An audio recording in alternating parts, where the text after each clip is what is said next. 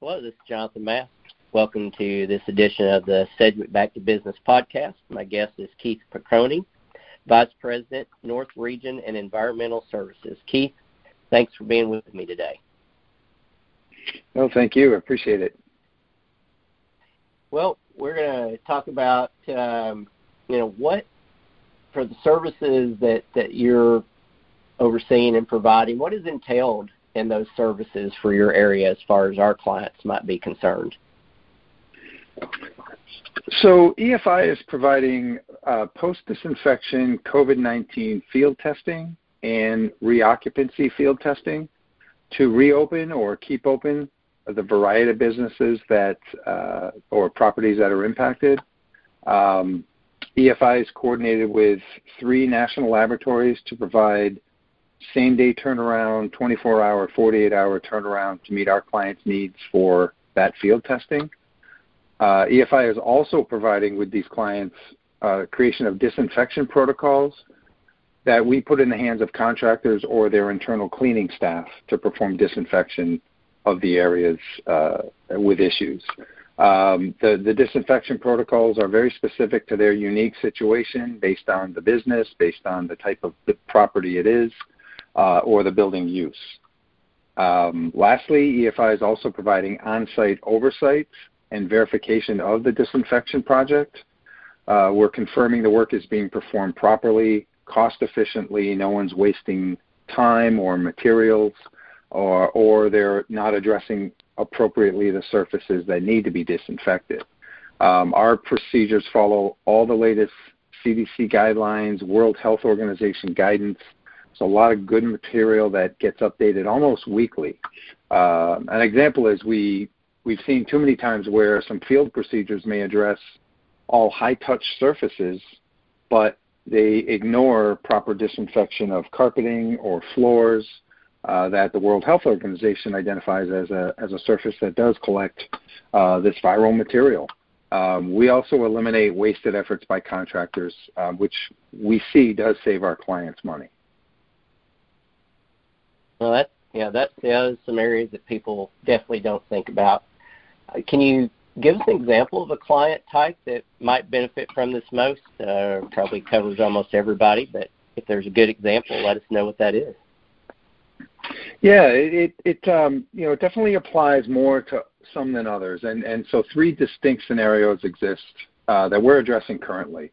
Um, in an operating business, uh, even with a reduced workforce currently, um, if a COVID 19 positive person was present or occupant was known to be present in that facility, we have clients that want that area and other impacted areas that that person occupied uh, to be closed off and then disinfected. So these, this is a, certainly a wide variety of businesses based on what they do, uh, but office building settings, retail, grocery stores, certainly. Um, generally, this is needed on an expedited basis to minimize any business interruption to the property um, or the business or the occupancy of, of that facility if it may be uh, cluster type housing or, or multifamily sort of housing.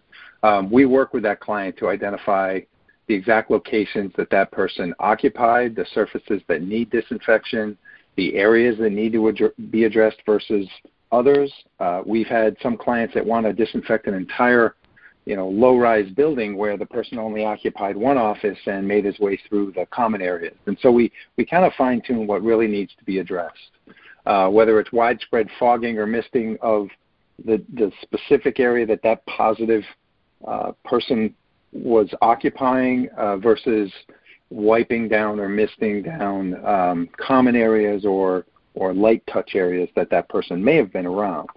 Um, in another scenario is is what I call cluster housing situations. This could be public housing, um, certainly especially senior or assisted living housing, which we're addressing currently on a on a wide scale. Um, when a COVID-19 person uh, that is positive uh, is known to be present in an apartment or in that building, uh, the impacted apartment and adjacent areas get closed off and disinfected also. Um, the third scenario, though, is one that we are just starting to see now and are being asked a lot of questions about, and that is in properties that have remained vacant during, say, local shutdown periods. Um, how vacant, though, have they really been? And so we, we talk to our clients about that. Um, schools, public buildings, retail, office buildings, daycare, churches. Um, these these buildings and businesses may have been in shutdown mode, but the property still may have been recently accessed by a skeleton crew of workers, janitorial services, uh, maintenance staff, or even outside contractors uh, that come in and fix things. Um, so, how well has that been monitored to ensure no asymptomatic person has spent extended time in that property when it has been quote vacant, but um, but maybe opening up in a week? Um, it hasn't been sitting there with no one in it for a month or two. Uh, so, so we work with that client to, to define those situations, and when reopening these properties back up, in some cases back to their standard occupant capacity, um, if no disinfection was done because it's been quote vacant, um, at least possibly the field testing that we do of these lightly occupied, recently occupied areas uh, may give owners more confidence in reopening that property um, and also arm them with good information to share uh, with the general public, with their employees, with, with customers. Um, you know, we think the testing scenario might actually help uh, that situation in reopening properties that have been relatively vacant over the last couple weeks. And any final benefits you want to discuss for uh, clients out of using these services other than what you've mentioned above? Um, yeah, there's there's kind of three things here. One, EFI provides immediate response. We're we're you know really good at getting to a place same day or next day. Um, where we do hear that's something clients are very uh, appreciative of, whether it's COVID-19 field testing or preparing a disinfection scope of work. Um, our field testing services can be turned around, as I mentioned earlier, same day, uh, next day, 48 hours, whatever they need.